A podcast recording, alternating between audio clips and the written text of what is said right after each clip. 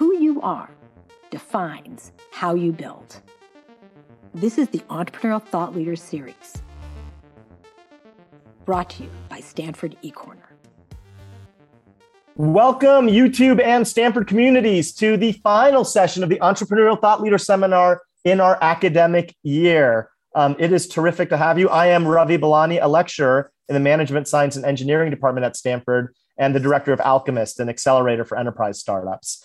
And I'd like to welcome you to the Entrepreneurial Thought Leader Seminar, which is presented by S T V P, the Entrepreneurship Center in Stanford School of Engineering, and BASIS, the Business Association of Stanford Entrepreneurial Students. Today, we are honored and thrilled to welcome Josh Macauer to E T L to close out the academic year. Josh is a founder and executive chairman of Exploramed, which is a medical device incubator that has created ten companies over the past twenty years.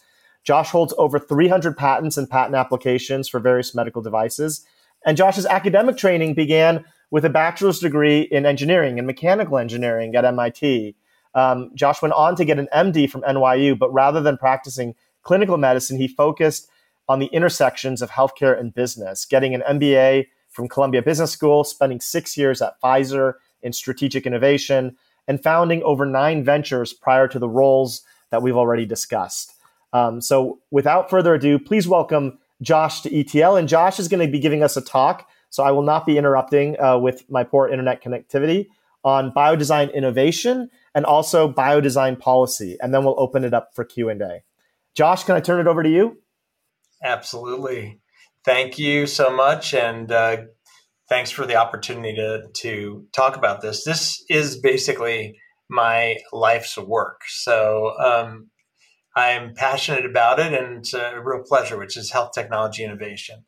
So, and it's, you know, although this looks like a hodgepodge of activities with all the organizations that I've been attached to over the years, and then the companies I've founded, the, the middle layer, and then the other things that I've done at the bottom, there's actually one central theme that ties all of this together. And I'm going to try to tie it together for you, because one of my real passions is to inspire others to follow a similar path and, and make an impact on the world.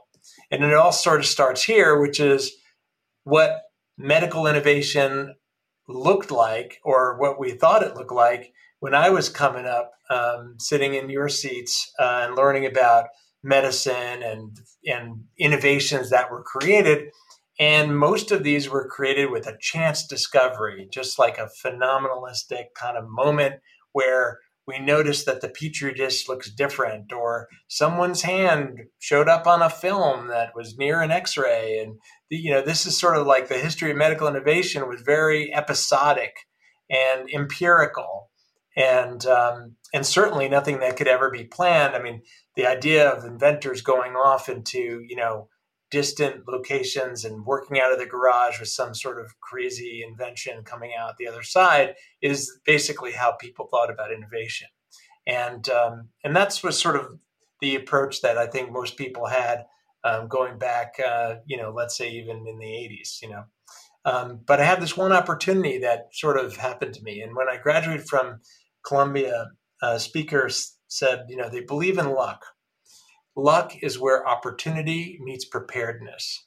And I really, that really inspired me um, to understand, like, yes, we are all constantly being exposed to these opportunities, but are we prepared to go ahead and take advantage of them and actually utilize that opportunity? And this is one of these moments in my life that transformed my entire career from that moment on. And this is a guy named Hank McKinnell.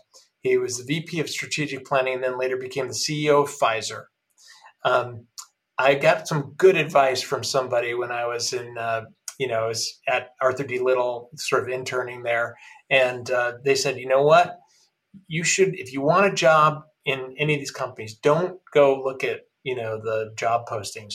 Write to the senior most person who you can get their address for and tell them exactly what you want to do, and they're going to get this. Of course, they're not the right person. They're the C E O or whatever, but they're going to forward it to the person who might have an interest. And guess what? When they get their letter forwarded by the C E O saying, hey, take a look at this, this is of interest, they don't just like throw it in the trash bin. They actually look at it. And maybe they even say, feel like, gee, the C E O sent this to me. I got to like respond. So then they actually reach out and they actually do something about it. It was the best advice I ever get. And I give, I give the same to you. Find their email, go right for the senior person. So that's one uh, piece of advice for you all on how to get the best job you can. Anyway, Hank reaches out. And uh, so I wrote to him, never expecting that he would actually actually be the one to contact me. And he did.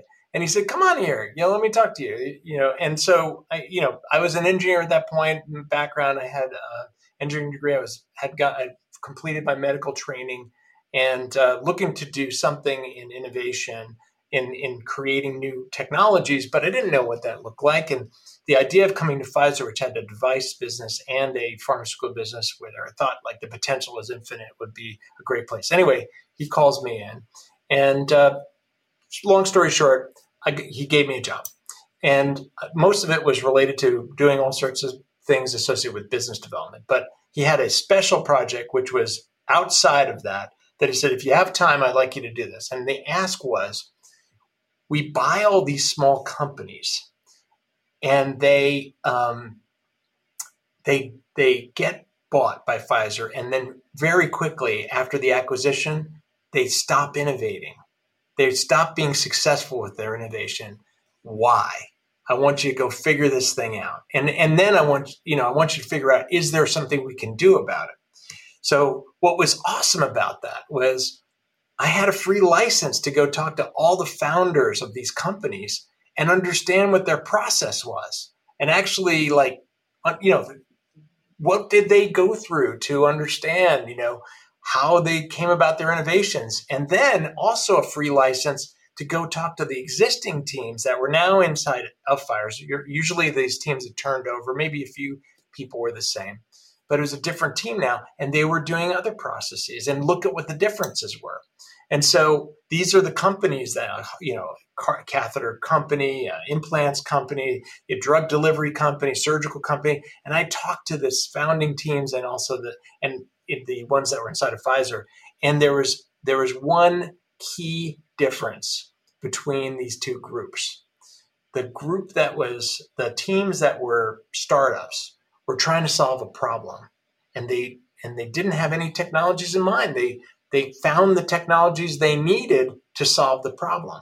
And then once they became like a balloon catheter company and they were uh, purchased by Pfizer, um, what happened then? They were a balloon company. And then they were looking for places to put balloons. So it was a completely reverse um, process. And so I said, look, that's a key difference. You know, maybe this idea of this incremental stuff is what's leading to such less success and performance. Maybe it's because they aren't actually focused on the customer needs and they're just starting with like, I have a solution, where can I find an application for it? Maybe that's what their problem is. Maybe that's why it's so incremental. So I proposed this back to Hank and I laid out sort of, you know, what, what this process would look like when they're startups that we really aren't doing inside of the big company. We aren't saying we want to innovate here and then go in and just find out what the problems are, find out what the needs are. We're not doing that. So um, maybe if we did it, we would we would solve it. So I brought that back and said, okay, that's great. Prove that that's true. And so he gave me some uh, funding, and I actually created a group called the Strategic Innovation Group at Pfizer back in um, back in eighty-nine, and we started to on this process to see if this, you know, being rigorous and adherent to the process that you see here with it, define your strategic goal, and then go in without any biases and find needs, and then use those needs to hone them down to a set of uh, criteria that would be successful, and then invent, after you've already got this whole specification created, independent of a solution, then if you invent to that spec, maybe you'd be more successful. So that was the proposition, and, and it was actually very successful. We produced a number of products uh, that wound up getting into the divisions of Pfizer. And it was great, except that Pfizer was still a very big company and it was a very frustrating place to work. And so even though we had solved that problem, there were lots of other problems of big companies not innovating that had nothing to do with this step. It was other stuff. So I became a little frustrated. And so I left and ninety-five, and I created this um, incubator called Exploramed. And the idea was, I want to do exactly what I was doing at Pfizer. I want to use this process, this, you know, innovation process, but this time unbounded by the limitations of a of a small, um, uh, you know, of a large company. I want to do it with with a full market availability to all the options and the funding that I could get, as long as the ideas stood up and were good enough. And so um, I'm going to tell you a few stories about the companies that we created briefly, just to show how we use the methodology that I just shared to create these. And so, you know, and this, as I've mentioned before, there's more than these companies, but these are just good representative examples. And I'm going to be fairly brief about it. But the, you know, this is Acclarent. This was the first company to produce a, a technology called balloon sinuplasty. And it was rooted in this uh, need for chronic, uh, treatment for chronic sinusitis. And at the time that uh, I got interested in this, I actually was a chronic sinusitis sufferer. And I had been to many E N Ts, and they had told me, you, you know, you, uh, you know, we here's another drug, here's another uh, antibiotic, et cetera. And I got very frustrated with this because I was like, can't you just fix it? You know, what is going on here? And they said, well, you're not bad enough for surgery. And I never really knew what that meant until I finally had time to actually go in and watch the surgery. And it was a bloody mess. Even the minimally invasive surgery, there it's it's very bloody. And so I, but what they're trying to do is open up the passageway. That's what they're trying to do. But the tools that they were using were traditional surgical tools. They were cutting tissue and bone away. And so by observing this and realizing what the goal is, which is to create drainage, that's the real goal. But you want to create the drainage without destroying the very important mucosa, the lining of the of the sinuses, that that that is the need. The need is to create drainage without disrupting the mucosa, which is the surface on top of the bones. Don't take the bones out, leave the bones in place, open the passageway. And so brainstorming, et cetera, come up with this idea. Why don't we take a page from the technologies of balloon angioplasty and just dilate the bones? Can the bones be moved? Answer was yes. Very successful company, and now uh, it's J and J's um, uh, E N T division. Similar type of situation for NeoTract, benign prostatic hypertrophy. hypertrophy, a very common condition, affects most males over the age of fifty. And um, it results in an enlargement of this gland. So when you get older, that gland that sits between your bladder and your urethra as a male enlarges, compresses the urethra, and you get all these symptoms like you can't get through a golf game, or you can't make it through a movie without going to the bathroom a couple of times. So Um, and there are lots of treatments for this. Some of them are awful. Once again, bloody, nerve damage, all sorts of things like that. So that is, you know, traumatic. Um, observing this need, you think, well, why don't they come up with something better? Um, there are lots of drugs. The drugs didn't work that well. And, and the mechanical therapies all involved destroying the prostate, which, of course, as soon as you do that, you cause nerve damage, you cause muscular damage, you cause all these other side effects, bleeding, et cetera. It's bad. So, again, using the process. So, okay, what's the need spec? People want to have a procedure that they can see immediate results, and they can they can basically pee right away, and it's good. It lasts, you know, forever or long period of time, minimal trauma, and no damage to the nerves, no impotence, no incontinence, et cetera. Fast forward. Invention to the spec process, this idea, NeoTract, Urolift, uh, a way of sort of just, you know, pulling the, opening the urethra, not destroying the prostate at all, just moving it out of the way, just pinch it and move it out of the way, creating the opening, less trauma, less bleeding, fast, done in the office and taking off, um, and will probably be the leading treatment for mechanical therapy for B P H. I'm not going to go through these others, but just say each of these companies, Moximed for osteoarthritis, Willow, first wearable breast pump for women um, that allows them to pump anywhere, um, all were created with the exact same methodology. And even this one, the latest, my latest company that we uh, just got commercial this year, it's a treatment for cellulite, a common condition that affects eighty-five percent of women. Exact same thing, just focusing on what the need is. That need unlocks when you just understand the need first, and don't tie yourself to a technology. Don't go say, where can I apply a laser, or where can I apply, you know, a balloon? Find out what the need, what the patient needs, what the physician needs, what the payer needs, what et cetera, first, and then invent from that. Then you can create these, these uh, opportunities to really change healthcare that solve all these problems. And so, you know, we've, we've been very successful. Uh, we've had a number of successful exits and, and touched a lot of lives and made a big difference. And we will continue to do so. I continue to practice this uh, innovation because I think as a, as a professor here, I owe it to my students to continue to be cover, uh, you know, to be continue to be current. But a lot of change for me when I met Paul Yock, and we got a chance to start working together to create Biodesign back in two thousand, um, two thousand one. And the idea was, can we take this process, this methodology now, and transition it into an academic environment? Can we make it actually something that other people can use to propel their careers? And the mission was, you know, to really train the next generation leaders in, in innovation, in health, healthcare innovation, health tech innovation. Can we install this inside of Stanford and really prove that we can actually train others to do the same things that, you know, that, that we've done in our careers? And, and of course, Paul is a very successful innovator in his own right and uh, world renowned for his inventions. And so we teamed up and created an, a Biodesign uh, back in two thousand one. And the idea was, innovation is a disciplined process that you can teach, you can learn it, you can practice it, and you can get really good at it. And if you just keep on focusing on adhering to the process, trusting the process of this need finding, to need need statement, to need specification, to onwards onto invention, and then screening, et cetera, that that's going to lead you on your path. And that's That's exactly what it is. We call it the Biodesign process now. And this is it, exactly what I've been talking about. Very rigorous, looks simple. It's a lot harder than you think, but anyone can do it. Anyone can do it. And that's really the power of it, is that, and we, and I'll show you that we've proven that that's true. Um, we can teach this. And, and if you dedicate yourself to the process, you can learn it.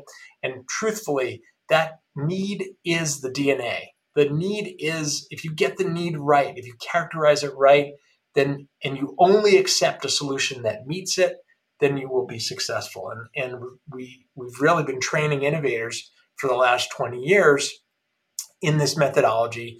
We have a few graduate classes here. We're training faculty as well. We have fellows, we have graduate students. Anyone from the business school uh, who's listening, there's a there's a great innovation course, which is a foundational course on this, and many companies and, and innovators have come out of that. And so it's a, it's quite a vast program now. Um, uh, we we also do grants. I mean, we we, we have some translational partnerships. We teach executives. Um, it's a big deal. Um, a lot going on here at Biodesign over the last twenty years, and it just continues to grow. And um, And the reason why it grows is because, you know, A, we first of all have this sort of reach. Uh, these are the folks that we touch here just at Stanford. Um, but, you know, as you mentioned, as you see those global faculty, those global faculty are here training to set up Biodesign organizations across the world. And they go off and do this. And these executives we're training, they're installing Biodesign as a core process inside of their organizations to identify the next generation product and stuff like that. So... So just our students alone, just our fellows alone, have created about sixty-five different entities, some public companies here, some significant acquisitions, some failures too. Comes with the process, comes with the territory, but really exciting. And what's most exciting is today, um, our latest data is that we have touched the just the students' projects, not mine, not Paul's, just the students, our fellows, have touched seven point six million lives um, with the technologies that they have produced through the companies that they invented here at Stanford while they were here. We're not even counting the things that they invented after or the companies that they started after. This is just stuff that was created here, which is pretty incredible for uh, a purely educational program. And so the economic impact of Biodesign is really had really been amazing. And I'm really proud of it. Um, and I'm honored to be here, um, you know, uh, stepping into Paul's shoes as the director now, um, after, you know, twenty years of working on this together. It's really exciting. Um, and of course, as I mentioned, the global impact is significant as well. And we have different ways that we reach the globe, not only through our trainees who come here and get trained, or, or organizations that we've partnered and affiliate with, but we have a textbook that is really sort of the, the has everything in it, case studies. It's a very thick textbook, um, something to read at night if you have trouble sleeping, or a much more easily accessible online student guide that was created by our amazing uh, Lyn Denend, um, and uh, it's just a beautiful, uh, very accessible, you know, uh, very modern uh, resource that you can use, and it's available across the world and, and has been accessed uh, across the world.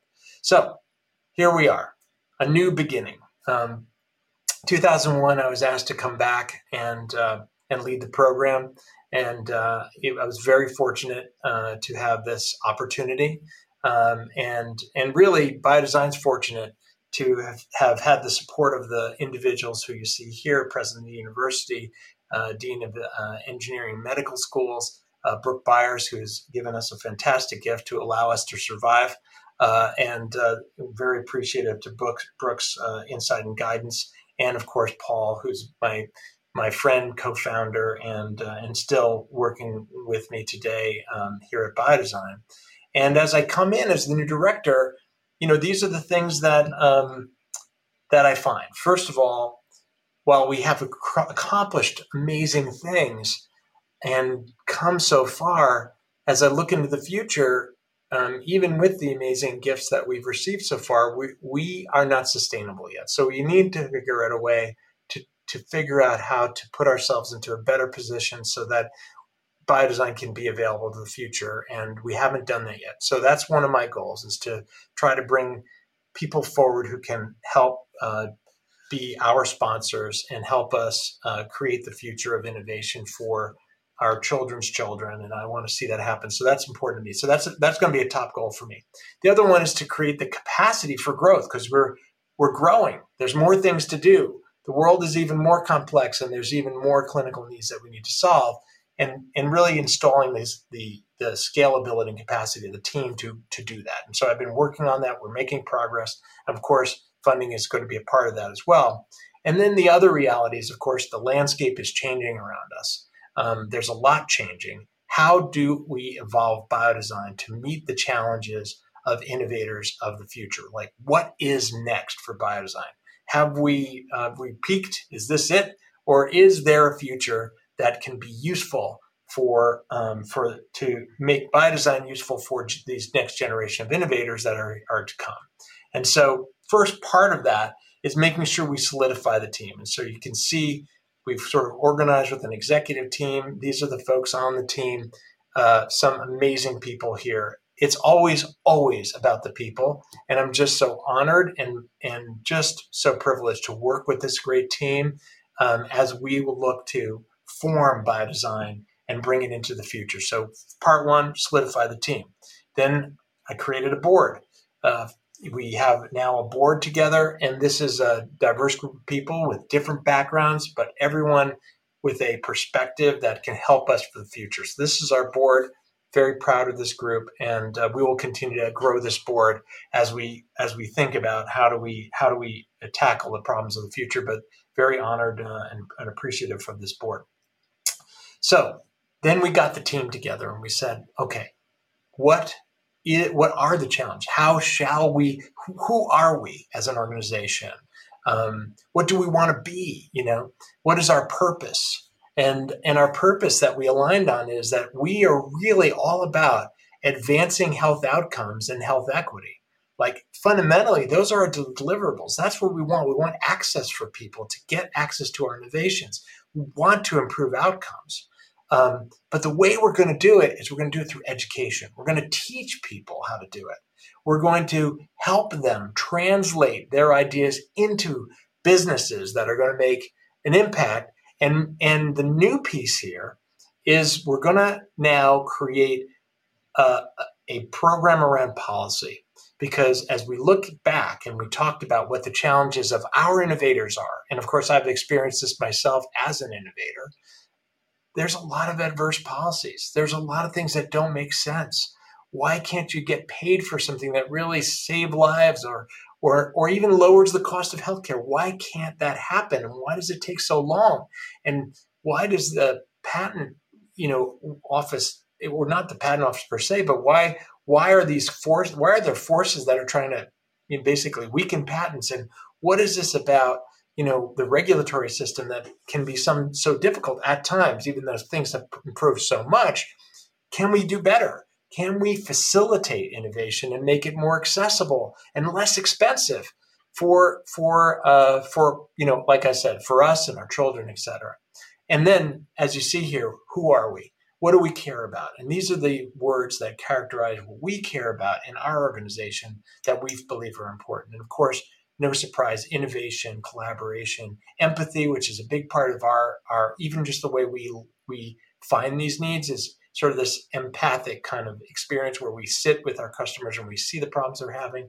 Uh, integrity, obviously, the quality of the work that we do, the, the ethical way we approach it, and that we want to create these leaders. And also, we want to be diverse. We want to get all the voices in the room, all the perspective, all the people um, from different backgrounds to work together uh, so that we can find the best solution for everybody. And so the future, three things. Number one, we're going to de-differentiate from medtech or digital into all life sciences. Why is this important? Because it's going that way. We're everything's converging. You know, here you see an invention, it's actually created by a Stanford uh, professor, by the way, that has it's a it's a device. Obviously, you can put it in your hand. It's a digital device because it connects to the internet. Um, it's actually a digital service because it's actually performing service. It's a P C R in your hand. So it's like a P C R test. So it's a, di- a, a molecular diagnostic in your hand. Um, and it's sold, um, could be sold in Walgreens. It could be a consumer uh, health product. So all these things all combined. And I, I wouldn't be surprised if there's A I there as well. The point is you can't just be mo- unifocal on a particular technology anymore. We want to provide the framework for our innovators of the future to have all of these life sciences available to them at their fingertips as they're inventing. And that means creating collaborations with corporations, with V Cs, with other leaders on campus and across the world to make sure that we get the framework right so that our inventors of the future understand all these tools and know how to invent with them. So that's number one. Number two is we're going to refocus our global efforts really to be focused on the mission. We want to make a difference on health equity. And like we said, health equity access is important to us. It's a part of the care we want to deliver. And so that means really thinking about how do we use the biodesign process to not only improve the healthcare of these areas of the world that need it, and that could even be here in the United States, by the way. That could be, you know, in a, in, there's a lot of poverty here in the United States that we just sort of overlook. Um, and so how do we address that? How do we address those inequities and try to get, you know, elevate everyone and have them all benefit from the innovations that we're talking about rather than just a small percentage? And the great news is we've, we've over the years, we've had a chance to experiment with this with a program in India, which has been amazingly successful. And, um, and the team there uh, uh, has done an amazing job, all starting with the process. And then it's, you see in the circle, the innovations that sort of came out and the relationships that came out of that first circle. And then all of the bigger infrastructure, the bigger companies that, and the funding that came in to support this, creating a whole ecosystem from where there was none. And that lifts, get, creates jobs, improves the quality of health, and they're actually producing solutions that are benefiting that population. So can we do more of this? Now that we have a framework on a model, can we train the trainers and get parts of the world in, you know, help innovation for health tech actually drive all of these changes and economic well-being? So that's that's another, that's the second major, major new thrust. So we're going to show some of that in the coming years, but this is a, you know, long-term initiative that we're starting. And I hope that there will be, after several years, several of these things that, um, that come out of it. And lastly, I'm going to talk about this policy initiative, which is truly as big an opportunity as the Biodesign Innovation Program itself. And what we're really talking about here is training the next generation of policymakers in health technology. And so key to that is we are going to be, uh, we in just one week, we will be uh, recruiting for the first Innovation Policy Fellowship here at Stanford Biodesign. These folks have an opportunity over the next um, several months to apply. We're going to be making decisions in September, October, and picking the first class of fellows. This will be as fundamental as our as our core fellowship that we have today. Um, and we recruit those in the same sequence. We've actually sent those announcements out as well for anyone interested in being a fellow here. Um, check out our website on either policy or the innovation. Uh, we'd love to love to have you. It's a great program. And as you can see, our graduates have um, really made a difference. These folks are going to make a difference too.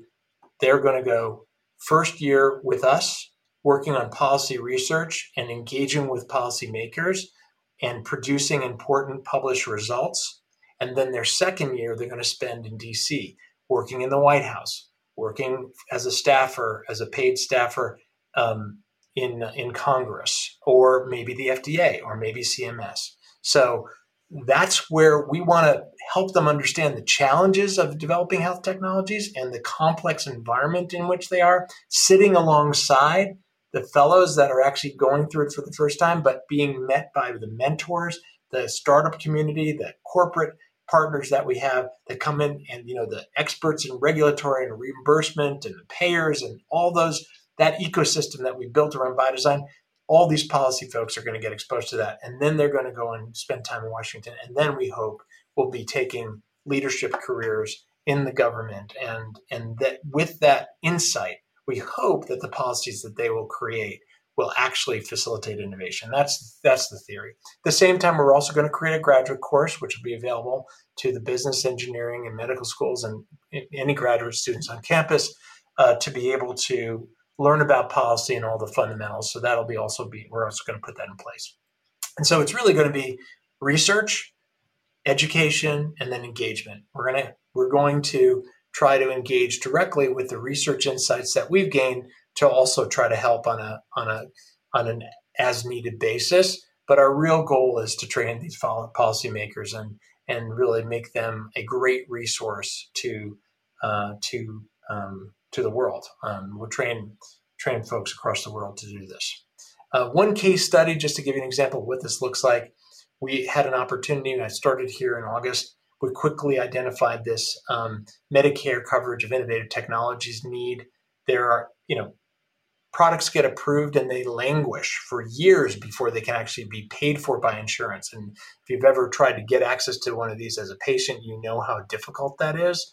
So this is an idea that was proposed that could accelerate that payment and actually have the payment begin immediately after approval. And during that time, they could collect whatever other evidence that payers and C M S might need. And it's a really great idea. Um, but unfortunately, it was uh, actually canceled. Um, but there's a lot of energy and momentum behind this because this could really advance innovation and it can actually spur investment. And so we did a study that proved that, first of all, it validated that, yes, it's about four and a half years of delay before something of a real breakthrough nature can actually get covered, which is way too long, especially for a C M S population. And secondly, we showed that if you could address this and shorten it in a guaranteed way, you'd bring investors in, you'd bring enthusiastic engineers in. And that's what we want to solve these big problems. We don't want to discourage them. We want to, we want to incentivize them. So if we can shorten just addressing this phase and getting things paid for faster, we could actually spur innovation. We could solve some of these big problems, right? So we pr- proposed that. We partnered uh, with uh, Duke Margolis and also C M S on a webinar that we have, that we put together, engagement. And now we're in an active conversation with the stakeholders about this issue. And we really think we can through this process, bring some change that would be beneficial to our innovators. And so in very much a way, we're, we're, we're sort of, we've already demoed that we can, through these processes, get ourselves into the conversation. And hopefully it's not me, it's it's the fellows, it's the students. That's who we want to put in the front to be able to get these experiences and build these relationships. So, as I said, these are our three main new theory, no new thrusts. Of, of course, the main one in addition to this is keep the core, continue to enhance the core good stuff that we are doing and will continue to do. And, uh, you know, our real goal is to, um, you know, support what innovators need for the future, because our goal is to really train the people, you know, train the the folks that are actually going to go out there and really and really change the world. So, um, yeah, so that's that's where we are. That's that's what I'm doing. It's an honor to have an opportunity to share that that vision and uh, and story with all of you. And I'm, you know, I'm just happy to happy to be here, and I'm happy to take your your questions if you have any. Terrific. Thank you, Josh. Um, we've got some questions, so I'm just going to go through the the questions based on upvotes from the the first question is, can you tell us more about the experiment you ran in India and your key yes. learnings from there? Absolutely. Um, well, we taught ourselves that we could do it. Um, the uh, it was challenging, and there were a number of new wrinkles that we encountered that were quite difficult. Um, there, you know, I think that one of the key things is clearly everyone needs to be there. The innovation has to happen there. It has to be with the available resources that are there. And that means also addressing infrastructure um, and finding the right places from which to base the innovation.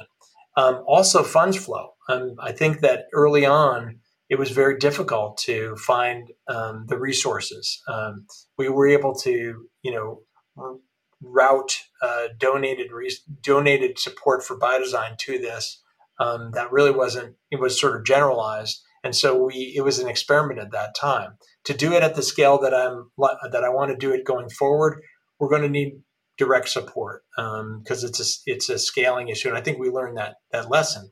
But in, on the positive side, we just made a tremendous difference. I just made the case for the economic impact that we've had, but we've produced um, inventions that are saving babies' lives, um, you know, helping them be resuscitated, um, identifying hearing loss in a very inexpensive way that can be really fast uh, and available at places where people gather with their babies.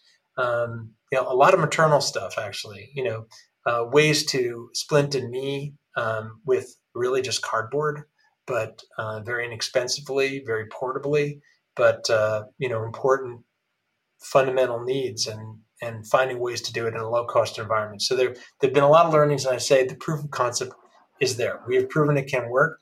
And now we're ready to try to scale it and do it here in the United States, in uh, underrepresented, under-resourced parts of the world, and here in, in the U S as well as overseas. Terrific. Thanks, Josh.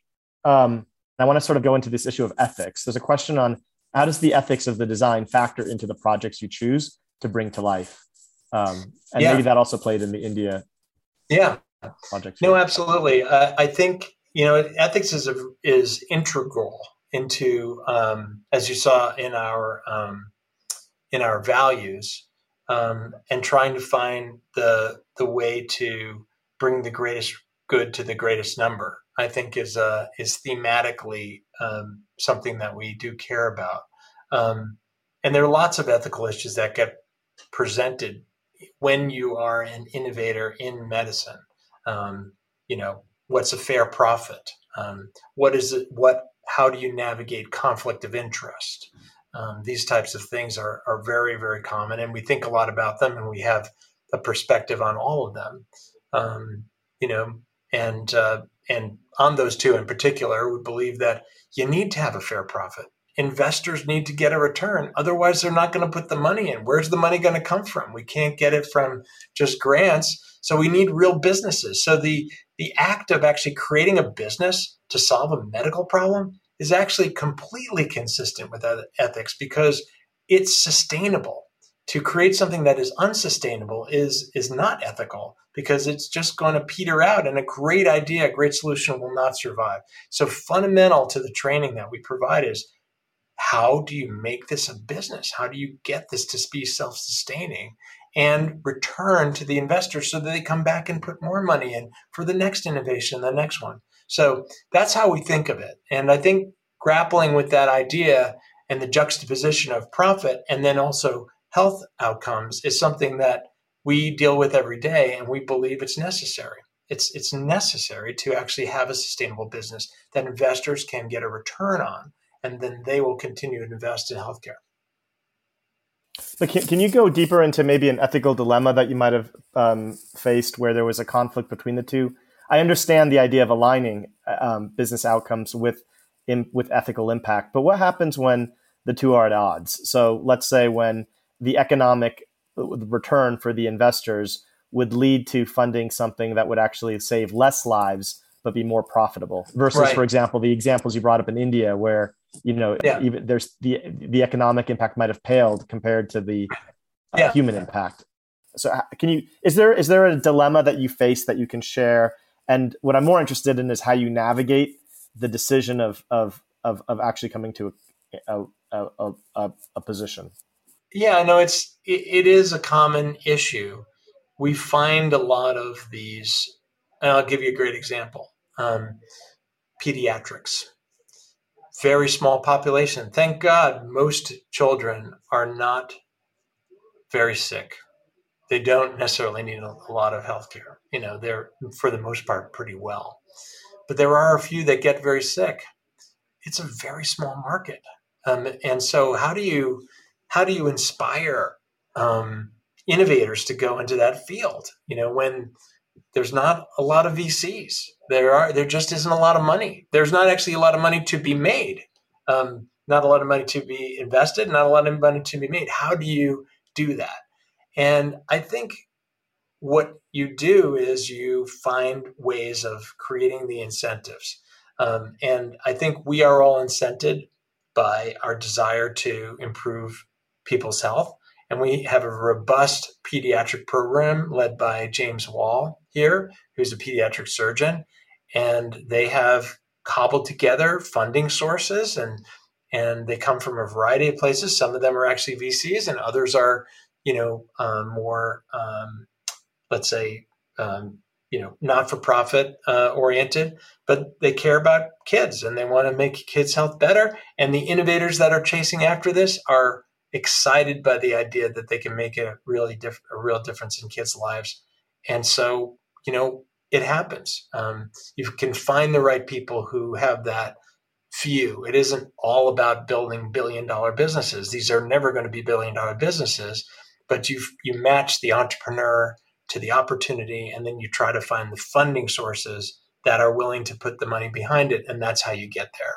And uh, so, yes, a struggle, but overcomable by just finding the right pieces to put together. And and how do you define success then? Is your success based on an economic impact measure, or is it more of a humanitarian impact? Um, Oh, well, I, as you can see, I, I'm I'm I'm big into the number of the people that whose lives we've touched, right? Um, and we've touched them in all different ways. Some of them are, you know, foundational, uh, like a major impact on their quality of life. Others, some of those are just a diagnostic, you know, ruling out the disease, ruling out something. So in that number, so it's a very diverse number. Um, and for me personally, you know, as an innovator myself, I. Uh, I'm often asked about this, like, you haven't been successful. Why are you still doing this? Um, and for me, it's about making a difference. Um, I love doing stuff that has never been done before. Um, I love, I love solving a problem that hasn't been solved yet. And I think that inspires, you know, all of us. And when you do solve it, and you and you and you meet that person, or you you get to hear, you know, a loved one or family member that's that's had their life improved because of something that you made, um, that you invented, that you had a role in in in bringing to the market. It's like it's better than any other return on investment for me. Uh, it's I yeah. I live for it. I, I I completely understand. Um, that dovetails nicely into another question. So one of the other students was asking, um, globally, what are two to three health challenges where innovators can make the most headway in the next decade? Mm. Well, as we think globally, we need we just have to really think about this health equity issue. I mean, we have had a, a lot of health innovations that have come to the smallest percentage of people on the planet. And there's a lot of people who don't have access. Um, and that, you know, the, the reasons for that are, are multiple. Some of them are structural and systemic, and and they need, that's that issue needs to be addressed. But the innovations themselves, I think, weren't cre- they were created with the idea that all these resources would be there, all this training would be there, you know, all these support, you know, sort of, you know, first world um, types of environments that really aren't accessible even in the first world, across the first, all of the first world. That's where the opportunity is. The, the opportunity is now to, that's why we're investing ourselves in this mission-driven global effort, because we believe that we've already shown that it can be, that we can come up with innovations that are affordable and that can result in outstanding outcomes if we just pay attention to the details of what are the needs of those environments. And they probably could serve the rest of the world well too. They aren't just for those environments, probably also resulting in less cost. So I think the big opportunity for all of us as innovators is to really put our arms around health equity and um, and think about how do we how do we get access to the, the the millions of people that don't have access to the best healthcare, and how do we how do we make that more affordable and more available? Terrific, thank you. Um, next question is: I imagine the biodesign process doesn't always lead to success or a solution. Are there any through lines in terms of the teams or projects that tend to struggle when using the process? Mm, interesting. I will say I've had many failures myself.